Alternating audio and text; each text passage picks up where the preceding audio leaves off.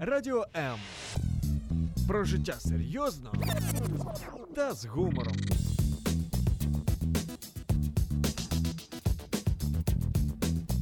Радіо М.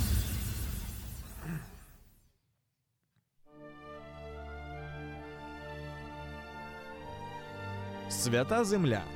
Єврейське життя. Про що говорить Тора? Святкування, пророки, Месія і сила Воскресіння. Чи може єврей вірити в Ісуса і залишатись євреєм? Якісна і своєчасна допомога людям, які шукають істину. Все це в передачі Маген Ісраїль.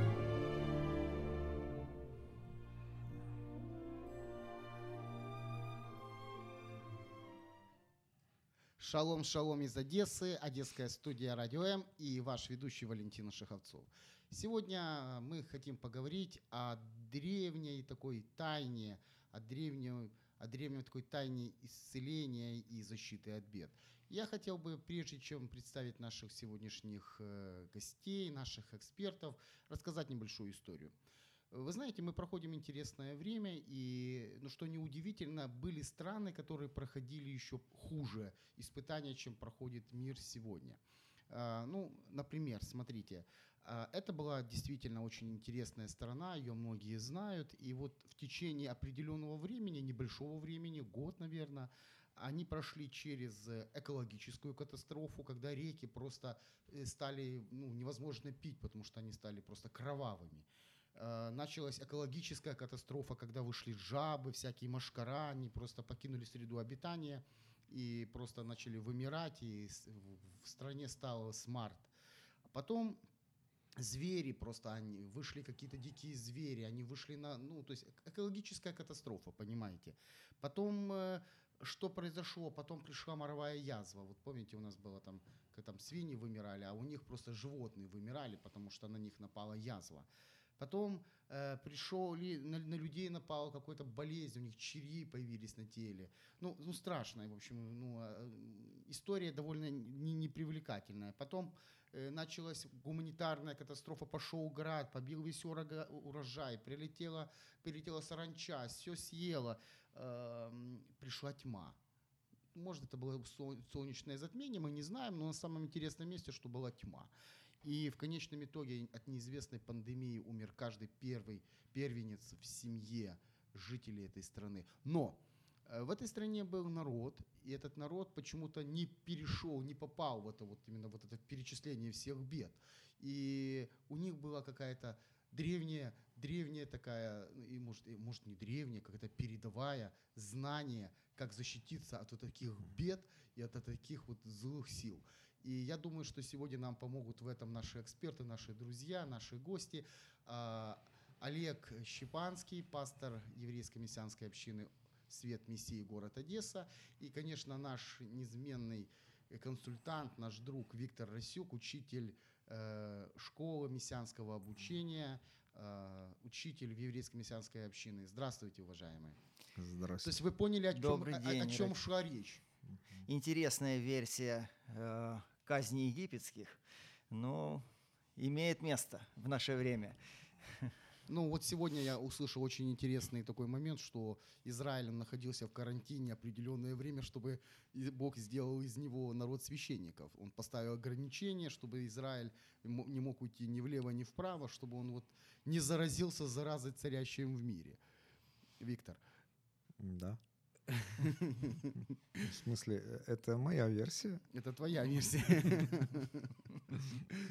Да, карантин на самом деле не так страшен. Бог периодически помещает или человека. Вот Иону поместил в карантин, в чрево морского чудовища. Да. Народ, народ свой периодически помещал в карантин, То есть 40 исторгая лет, свои 40 земли. лет они ходили, Не, да? 40, 40 лет пустыни, да, карантин, вымерло все поколение, кроме двух людей. У них тоже, видимо, был какой-то секрет выживаемости в тяжелых экстремальных условиях. То есть мы говорили вообще-то, это история Песах. Я хотел, вот вы эксперты, расскажите мне, что такое Песах? Э, По-русски говоря, исход. То есть Э, Для, Песах это для исход. нашего христианского мира это слово более понятно. Исход, исход из Египта еврейского народа. То есть это библейская история, когда Израиль выходил из египетского рабства. Да, И, вы что, не в курсе? Ну, я не знаю. Ну, дословно значение слова «песах» – пройти мимо. Это один из элементов этой истории, который мы видим на страницах Священного Писания. Но история довольно-таки длинная, и я думаю, что наши радиослушатели, наверное, ее знают. Так, если вкратце, можем мы... э, Я думаю, что лучше напомнить. Знаешь, да, объяснить. всегда хорошо Да. вспомнить что-то перед тем, как рас- раскрыть. Вот интересно только, откуда начинать вообще. Это, если посмотреть так глубже, то история начинается, наверное, еще в Эдемском саду. Но это придется рассказать ты, всю как, Библию. ты, ты прямо как Кузьма этот, Прутков, зри в корень. Да, да, да, да. Но если так вкратце сказать, то э, мы знаем из Священного Писания, что э, в определенное время э, Яков был переселен со своим семейством в Египет, где они прожили довольно долгий период, 430 лет, и за это время весьма размножились. Мы знаем, что э, за это время произошли там изменения определенного правительства, и народу стало там, скажем так, не очень хорошо житься. И в это время Бог избирает Моше, чтобы вывести свой народ из этого египетского рабства. Причем делает это он э, с определенной целью. Вот я думаю, что в празднике Песах э, важнее даже не, э, не сама его история, а цель. Вот, для, для чего Бог это делал. Но, но если все же за- закончить историю о Песаке, то мы видим, что э, были определенные пе- периоды, вот то, что ты, Валентин, рассказывал, которые называются казни египетские. Фараон ожесточил свое сердце и не хотел выпускать израильский народ из, из Египта, и были определенные казни. И мы видим, что по истечении этих казней и э, по э, моменту того, что израильский народ исполнил определенные действия, которые должен был исполнить, э, произошел этот выход из Египта. И то, что ты говорил, что э, народ был, был некий народ, который был сохранен, так вот тут важный момент, что народ был сохранен не потому, что это был народ, а потому что народ исполнил предназначение и слова Всевышнего. То есть получается, что секрет, э, что вот, вот понимаешь, сама идея в том, что со всеми происходило, а с ними не происходило. Понимаешь, у всех э, землетрясений, у всех тьма написано, а в домах евреев был свет.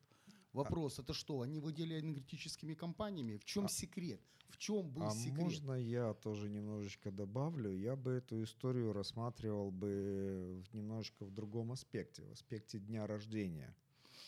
Э, Дело в том, что мы называем Израиль народом даже тогда, когда он был в Египте, даже тогда, когда он был еще до Египта. Но по сути народом он стал, то есть он родился, выйдя из Египта и представ пред своим Творцом на, у горы Синай. То есть еврейская традиция видит этот момент истории как рождение народа. До этого это была семья, это было племя, неорганизованное, именно так, как должен быть организован народ. А представ у горы Синай, они получили, собственно, устав, получили землю, должны были в нее прийти и уже выполнять определенную функцию как народ. Просто, ну, опять же, в контексте благой вести, если мы будем говорить, э, великое поручение, оно дано человеку или народу. Народу. Дело в том, что звучит там конкретно «идите и научите все народы». Вот вопрос такой интересный. Может ли человек научить народ? Может ли группа человеков научить народы? Либо это функция, возложенная на народ. И эта функция действительно была возложена на народ, который Всевышний сотворил именно для этой цели. Значит, и, собственно, рождение, оно, мы знаем, еще из Эдемского сада, оно сопровождается родовыми муками. И в- То есть ты хочешь сказать, что сегодня происходящее с нами это родовые муки? мы можем увидеть некую параллель, потому что, скажем так, э, если мы смотрим на ситуацию, происходившую в Египте, скажем так, была группа людей, которая находилась в заветных отношениях со Всевышним, была другая группа людей, которая тоже находилась в заветных отношениях, о которых были, просто была э, потеряна память. То есть все люди, живущие сейчас на земле, находятся, находятся в завете, который мы называем заветом Ноя. Этот завет вечный, потому что мы можем видеть радугу. Кто сейчас из живущих людей, знакомых, не, ну вот выйти на улицу спросить, ты в курсе, что ты в завете с Богом? Ну, большая часть людей э, затруднится ответить на этот вопрос. Но мы должны сквозь Писание понимать, что на тот момент все народы, жив- проживавшие в Египте, они находились в завете, о котором напрочь забыли. Потому что Египет впал в идолопоклонство.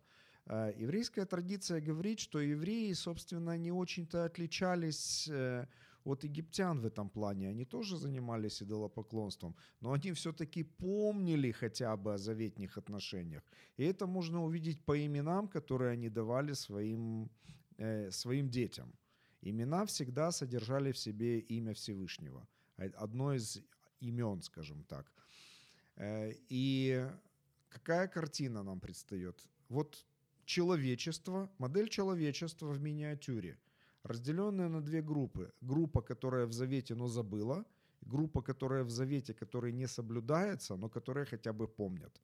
И вот Всевышний, собственно говоря, тех, кто в завете и которые помнят, он выводит их. И это как вот, вот действительно для мира это выглядит как страдание, как горе, смерть кругом, вообще катаклизмы, непонятно что.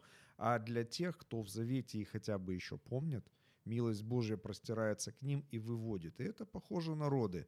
То есть ты имеешь в виду, Поэтому, что... поэтому еврейские мудрецы говорят, что это были родовые муки. И, собственно, вот раввинистический иудаизм утверждает, что перед приходом Мессии тоже будут э, подобного плана катаклизмы. Мы видим это в книге Откровений, это уже новозаветняя книга, где тоже говорится о э, разных бедах, грядущих на Вселенную, да, Значит, и это тоже своего рода родовые муки. То есть мы как народ должны родиться. Потому что сейчас, если посмотреть, так мы, знаете, вот э, похожи на младенца в чреве, который маму чувствует, потому что внутри нее, а с папой может только голосом общаться, на слух. Мгм. Вот мы окружающий нас мир чувствуем. Интересно, что в русском языке мать и материя однокоренные слова. И пап, с папой мы можем говорить только посредством голоса. Молитва, какие-то откровения, которые мы от него получаем. То есть, ну, вот такая вот интересная э, идея.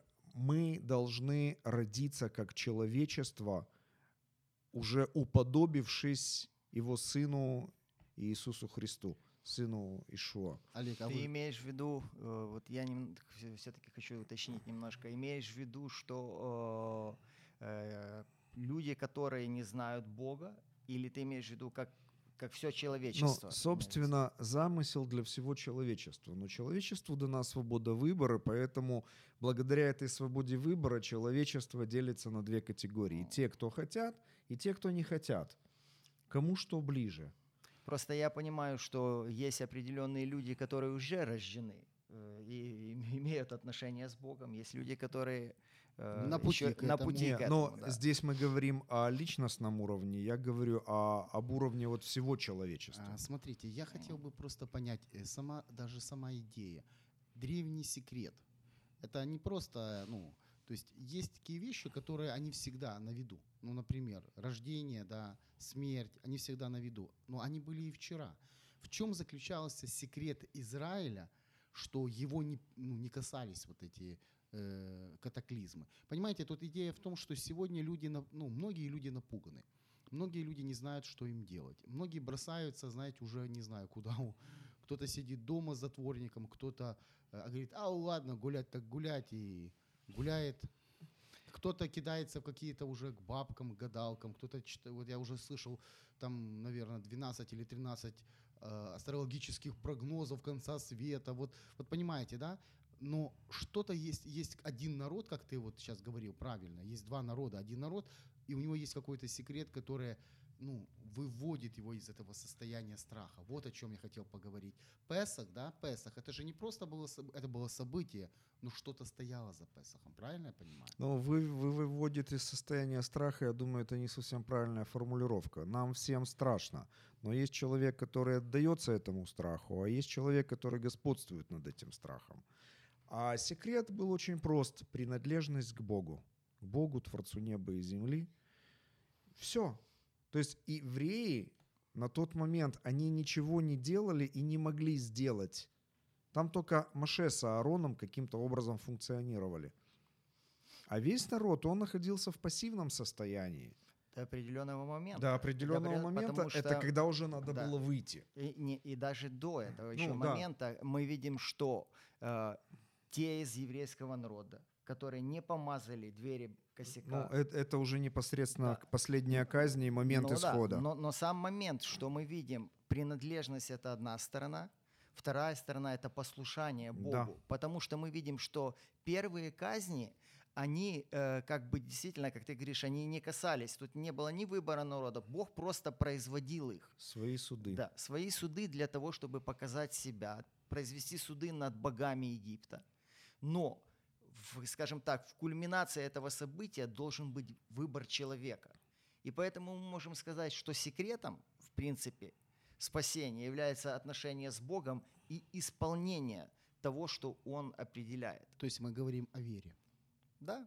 Тут, кстати, возникает очень хорошая перспектива даже для тех, кто забыл о том, что он в завете с Богом. То есть вот для египтян, для многих других представителей других народов, через эти казни они вспомнили о том, что есть Бог, который над всем стоит. А И, мы и читаем- они могли, и они, и многие из них приняли решение присоединиться к народу, который в Завете. Поэтому то, что происходит сейчас, это огромная, э, шикарная возможность для тех, кто вообще забыл о Боге, вспомнить о том, что Он есть, и присоединиться к Его народу. Это, знаешь, мне напоминает, что было потом, когда уже Израиль вышел, да, прошло там 40 лет, и они говорят, мы слышали о Боге, который сотворил великие чудеса с Египтом, поэтому мы убоялись. Мгм. Да, пасхальная история это как раз вот одним, одним из аспектов этой истории является, что раскрывается природа Бога, его суть. Показан Бог судья и показан Бог любящий. Который, и вот мы можем видеть и познавать самого Бога. И так же само в этой ситуации, как бы, которая происходит сейчас, мы можем видеть, что определенные, как ну, кто-то говорит, что определенные наказания приходят на эту землю, но при всем при этом мы видим, слышим благую весть, которая говорит, что любой человек может быть в отношениях с Богом, и он может проходить эти ситуации. Проходить не боясь, не переживая, имея мир в сердце и имея, как пишет Писание, будущность и надежду. Да, тут интересный момент тоже возникает, что, собственно, рано или поздно умрем все. Закончим свое физическое пребывание в этом мире. Ты знаешь, не Просто- очень радостная новость для многих. Просто э, исход вот этот вот из этой физической оболочки будет у, э, ну, два пути есть. Э, Первый путь, когда ты умираешь, и ты знаешь, что это не конец, а другой, когда ты умираешь, и ты понимаешь, что все это было бессмысленно. И это ужасно. Вот это ужасно. Ты имеешь в виду закон Паскаля, да? Когда он говорит, что если мы верим в Бога, его нет, нет, если мы не верим в Бога, его нет, то есть умерев, мы ничего не потеряем. А если мы не верим в Бога, но Он есть, после этого мы потеряем все. Да, ну тут, тут вот идея такая, просто помню, однажды я благовествовал э, одной своей знакомой еврейки и ей говорил, что ты знаешь, было бы неплохо тебе в соответствии с прочествами переехать в Израиль.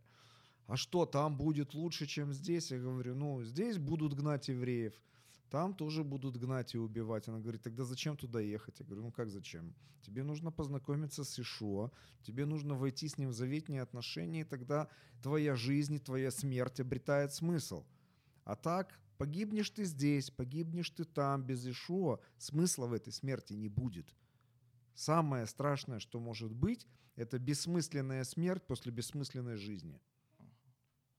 Да, так вот история э, Песаха и вообще развитие всей вот Божьего плана, оно э, показывает нас и направляет нас, что во всем есть смысл. И Да. вот в истории Песаха, который мы, э, еврейский народ празднует, и который мы празднуем, мессианские евреи, мы видим смысл. Бог в Писании раскрывает смысл бытия человека.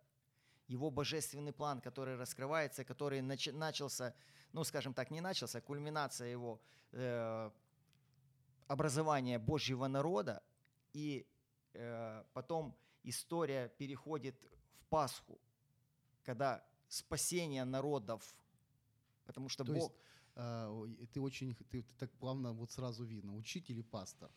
Учитель, он раскрывает, он, он, он, он, он- он так раскрывает тему, а, а пастор, он аккуратно передвигается к следующему этапу.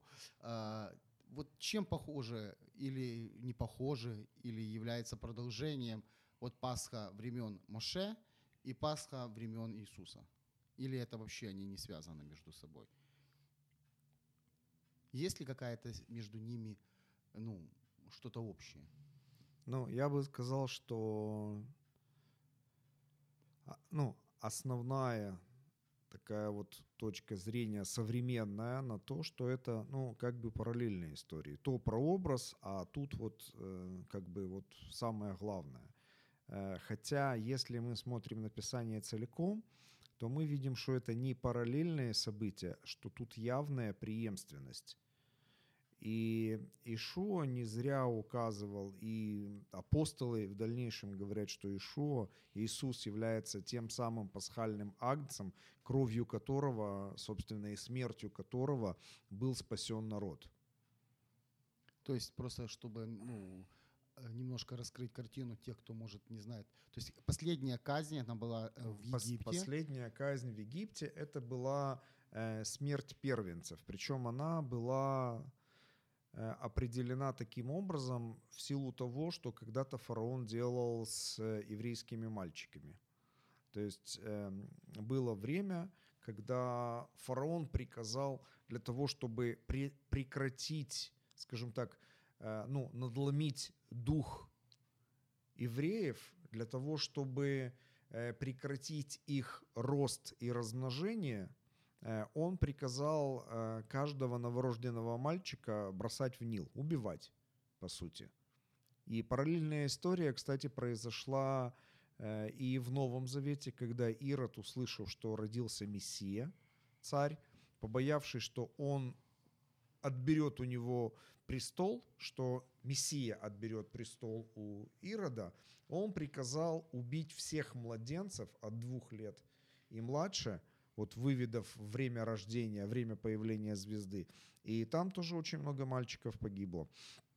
То есть вот эта казнь, казнь первенцев, она была связана с тем, что делал фараон в отношении евреев.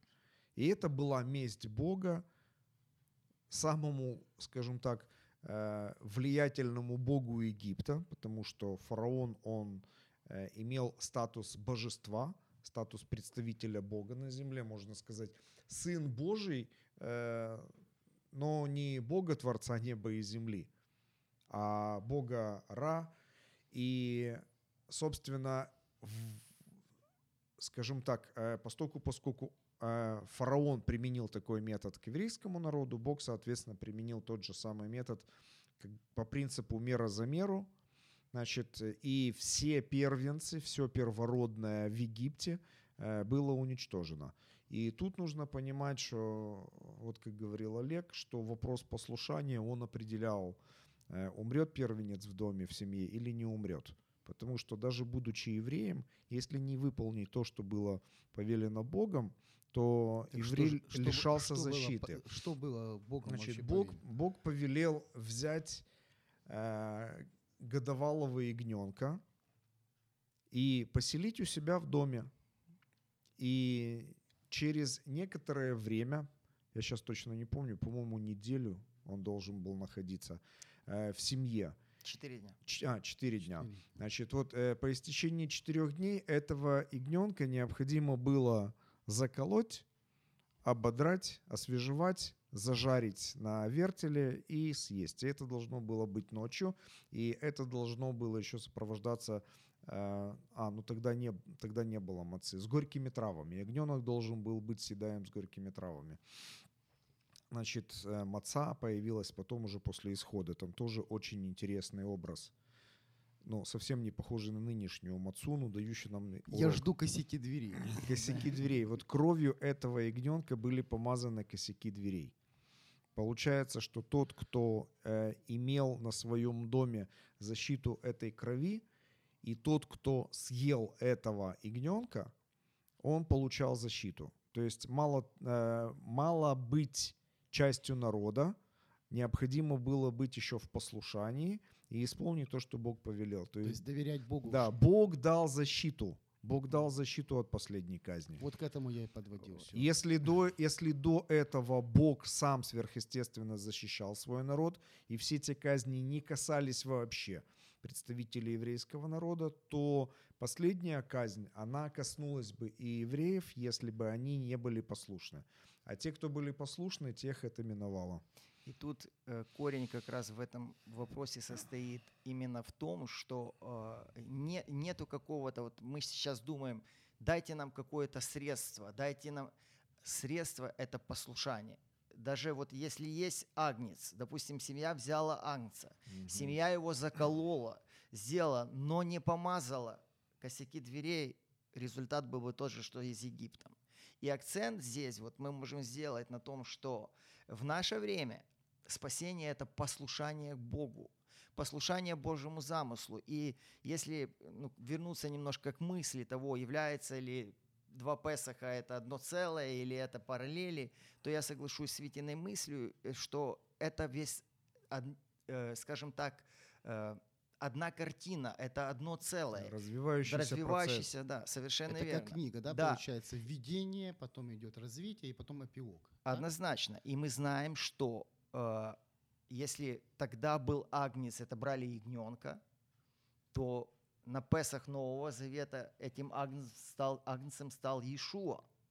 И мы знаем, что Песах, он развивается, и будет еще брачный пир агнца с его невестой. Поэтому он еще, можно сказать, что не закончен. Да, книга Откровений говорит, что будут еще и казни. И будут еще и казни, да. Поэтому это еще процесс. Мы находимся как, как бы в состоянии процесса, поэтому идет картина, которая начинается с начала книги «Бытие» и заканчивается на страницах книги Откровения. Но этот план, частью которого мы сейчас являемся, и план, который происходил и будет происходить далее.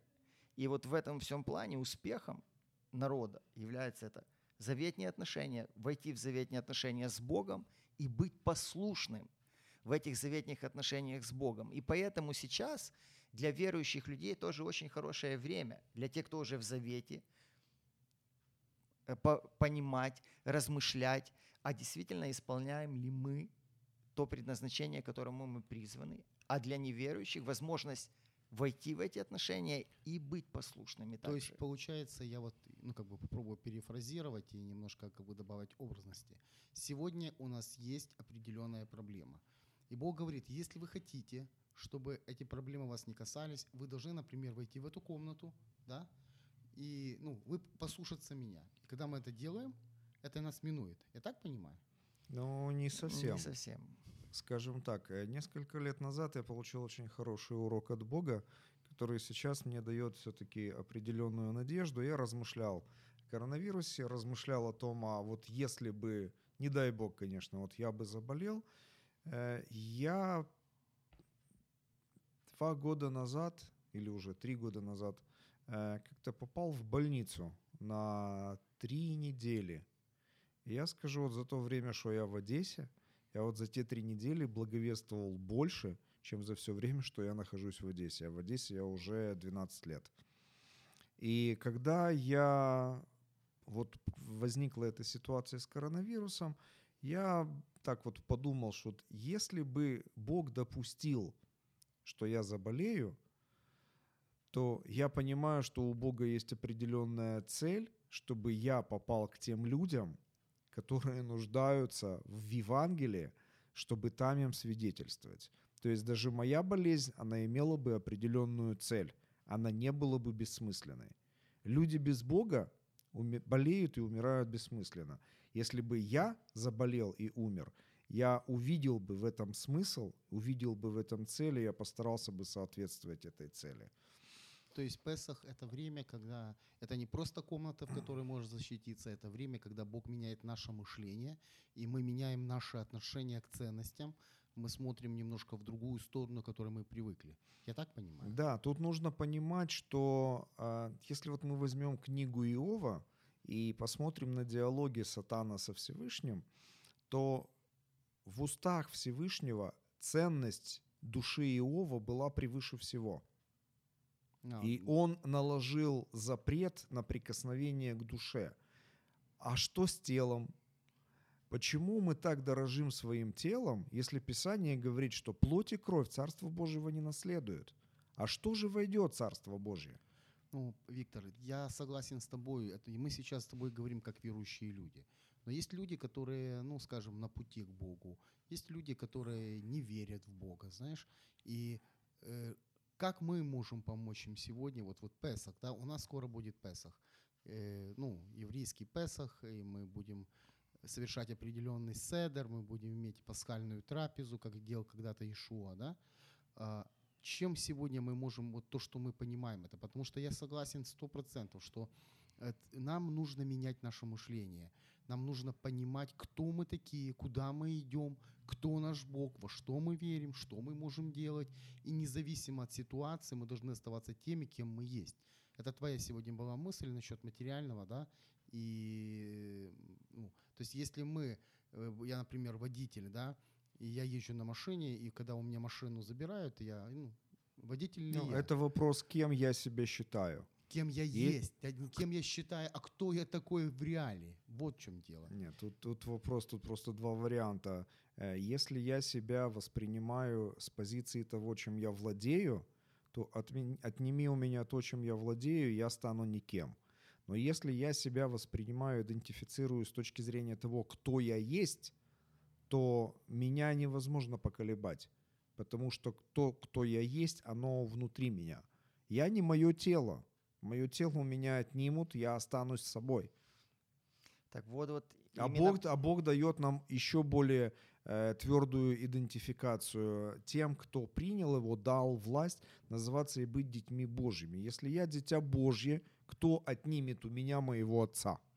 Так вот, Песах, он именно, э, я имею в виду Пас, уже говорим Пасах, Пасха, Пасха, Пасха, да, новозаветная да, но- Пасха. новозаветняя Пасха, она дает как раз человеку возможность быть детем Божьим. Приобщиться. Да, приобщиться. И я скажу, что опять-таки все-таки мне мысль Виктора нравится в том плане, что э, когда человек принимает эту Пасху, когда он э, приглашает Иисуса, Иешуа в свое сердце, он принимает его как агнца, закланного за грехи этого мира, он рождается свыше. Но Да. при этом он остается смертным. Мы все умрем. Но он переходит в жизнь вечную. И это вот состояние, что есть надежда. И надежда не только на этой земле, потому что я скажу, мы, как верующие люди, мы тоже имеем надежду, что Бог и сохранит нас, и Бог поможет нам проходить ситуации, но мы готовы при этом подчиниться Его воле, Божьей воле в нашей жизни. Но мы знаем при этом, что Бог хранит своих детей, мы знаем, что Он э, и оберегает, и защищает, но готовы принять любую Его волю. Как и это как вдохновляет нас, это нас оберегает от страха, это дает нам делать действия, которые, ну, может быть, в глазах этого мира не совсем правильные, там, действия взаимопомощи. То есть безумие, безумные. Да, да. И э, это состояние, оно э, является секретом, потому что болеют ли верующие? Болеют верующие. Умирают ли верующие? Умирают верующие. Но при всем при этом секрет в том, что мы имеем надежду упования на Бога, мы имеем мир в своих сердцах, и мы знаем, что это не конец. Даже если Бог нашу жизнь остановит в определенный момент, то это не конец, это переход в новое состояние, гораздо более интересное, чем оно сейчас. Там уже точно ничто не повредит. Мне очень нравится вот именно вот эта мысль, то, что прозвучало, потому что это действительно и есть секрет, вероятно. У нас есть надежда. У нас есть надежда на того, кто нам ее дал.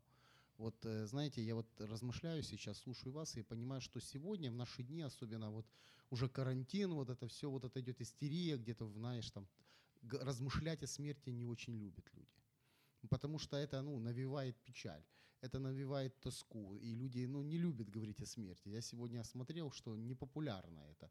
Но, знаете, я вспоминаю э, слова одного еврейского мудреца, который жил, по-моему, в средние века во время черной чумы, когда вымер почти что пол Европы вымерло.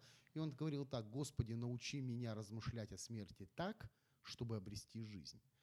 И потому что действительно мы люди, мы живем, как мы живем. Мы живем, мы рождаемся, у нас есть дети, и, и когда ты сидишь с ними там три недели вместе в одной комнате, это тяжело, и, но это не означает, что ты перестаешь быть отцом, это не означает, что ты перестаешь быть верующим, это не означает от того, что ты можешь, не можешь приходить в молитве к Богу. Понимаете, вот я согласен, очень, очень хорошая мысль, что у нас есть надежда. Вот это очень важно, потому что, э, ну, я ну, не знаю, как для вас, но вот это слово «надежда», это для меня сегодня она это очень актуально. Сегодня человечество нуждается в надежде. Э, Сегодня как раз э, у людей, э, люди находятся в состоянии некого кризиса такого, потому что все устои общества, они рухнули. Бизнесы остановились, э, школы закрылись, все, жизнь остановилась. Но Интернет еще есть. да, слава богу за интернет, да. Э, Но, но при этом... э, Бог не дает сверхсил. Да. А ты без интернета жизни вообще не было. бы. Э, Но, но при всем при этом, э, можно сказать, мы как верующие утверждаем, что это хорошее время. Хорошее время, когда человек может остановиться на своих путях и замыслиться. Прийти к Пасхе не как приходит наш народ, что он к Пасхе приходит раз в год. Покушать. Да, покушать, произвести какие-то действия, и тем самым вот то, с чего мы начинали, секрет, они считают, ну, иногда люди считают, что секрет это сделать какие-то определенные действия. Да, ты знаешь, у меня когда-то была знакомая женщина, и она все время, когда куда-то шла, она просила, ты, говорит, это ты своей молитвой секретной помоли, чтобы у меня все получилось. Ну, во- вопрос не, не в секретных действиях. Э, Человек должен остановиться на своих путях и подумать, задуматься о том, что... э, А сейчас хорошее время, когда мы задумываемся, все люди задумываются о вечности, потому что когда ситуация остро стоит, то такие мысли посещают людей. Так- А, а когда они еще будут посещать, если не в таких Ну, вещах? И вот это хорошее время для всех людей задуматься Знаешь, это о как- том, что есть Бог, о том, что есть смерть, и о том, что есть жизнь вечная. Бог ее предлагает в, в пасхальном агнце, которым является Иисус Христос, Ишуа Машиах. И как когда-то он спас Израиль в Египте, сегодня он может спасти и тебя. Потом Он спас на кресте все человечество, дав возможность и, и- ну, Он, в принципе, в Египте давал возможность не евреям войти в заветные отношения. Но тут он уже, э, Божий план совершился, и Бог из двух народов соделал один народ, и все народы, э, приняв эту жертву, могут стать частью Божьего народа, кем мы являемся, евреи и не евреи. У нас осталось э, три минуты, и давайте мы такой сделаем такое легкое, наверное, пожелание нашим радиослушателям. У нас идет Песах, и каждый вот по минуте возьмите и скажите что-то нашим радиослушателям, то, что сможет их сегодня может вдохновить. Насчет секрета мы уже определились, да, что секрет это Бог Израиля, который дает людям надежду и который верен своему слову. Я, я надеюсь, я правильно сформулировал нашу общую мысль И послушание Ему. и послушание ему. Виктор, Я бы сказал, есть еще секрет мацы, только не той, которую сейчас пекут, а той, которая была тогда во время Египта. Дело в том, что там было тесто не без э, закваски. Там было обычное тесто с обычной закваской. И не заквасилось оно по одной простой причине. Оно преждевременно было помещено в огонь печи. И Писания Нового Завета говорят огненных приключений, то Не есть бойтесь. огненных каких-то событий, то есть то, что вас пугает, как пугает огонь, не бойтесь, потому что это Бог производит для того, чтобы укрепить вашу веру. То есть, другими словами, а, а в Новый Завет говорит, что закваска – это прообраз греха. И все мы даже будучи рожденными свыше, носим тела, в которых присутствует эта заквас- закваска. Вопрос в том, чтобы не бояться приходить к Богу, который есть огонь поедающий, и отдаваться Ему всецело для того, чтобы Он нас запекал, и эта закваска не могла распространяться до тех пор, пока не даст новые тела. Без этой Да, закваски. кстати, коронавирус в жаре не передается, умирает. Шикарно. Я, вот я не, не проводил такой параллели, но она хороша. Олег, Да, друзья, э, в свою очередь хочу э, ободрить всех вас. Вот Валентин говорил, ему понравилась надежда. Я думаю, всем людям нравится иметь надежду. Хочу Не, ободрить, есть. Что есть у нас надежда. Это надежда в еврейском Мессии Иешуа. И войдя в заветные отношения с Богом через принятие Его жертвы, вы можете иметь эту надежду. Не бойтесь того, что происходит сейчас, бойтесь Бога и неисполнения Его воли. Пусть Бог благословит всех вас действительно иметь эти отношения заветные с Ним и исполнять то, что Бог определил нам исполнять. И тогда вы не будете иметь страха, а будете иметь Божий мир, который превыше всякого человеческого разумения. да, действительно, у Ишуа нет страхов, нету секретов, у людей есть секреты. И наша задача сегодня просто напомнить о том, что Иешуа, Он любит нас, Он хочет дать нам мир, Он хочет помочь нам, позаботиться о нас. И несмотря ни на что, Он хочет быть вместе рядом с нами. С вами была Одесская студия Радио М. И мы продолжаем наши эфиры, и мы благодарим вас за то, что вы являетесь частью нашей программы. И пусть сегодня будет хороший день, пусть сегодня будут улыбки на ваших лицах, и думайте о хорошем, И будет хорошо. и все будет хорошо.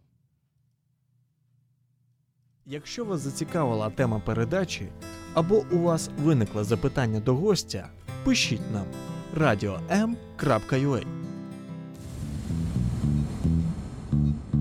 Радіо М. Про життя серйозно та з гумором.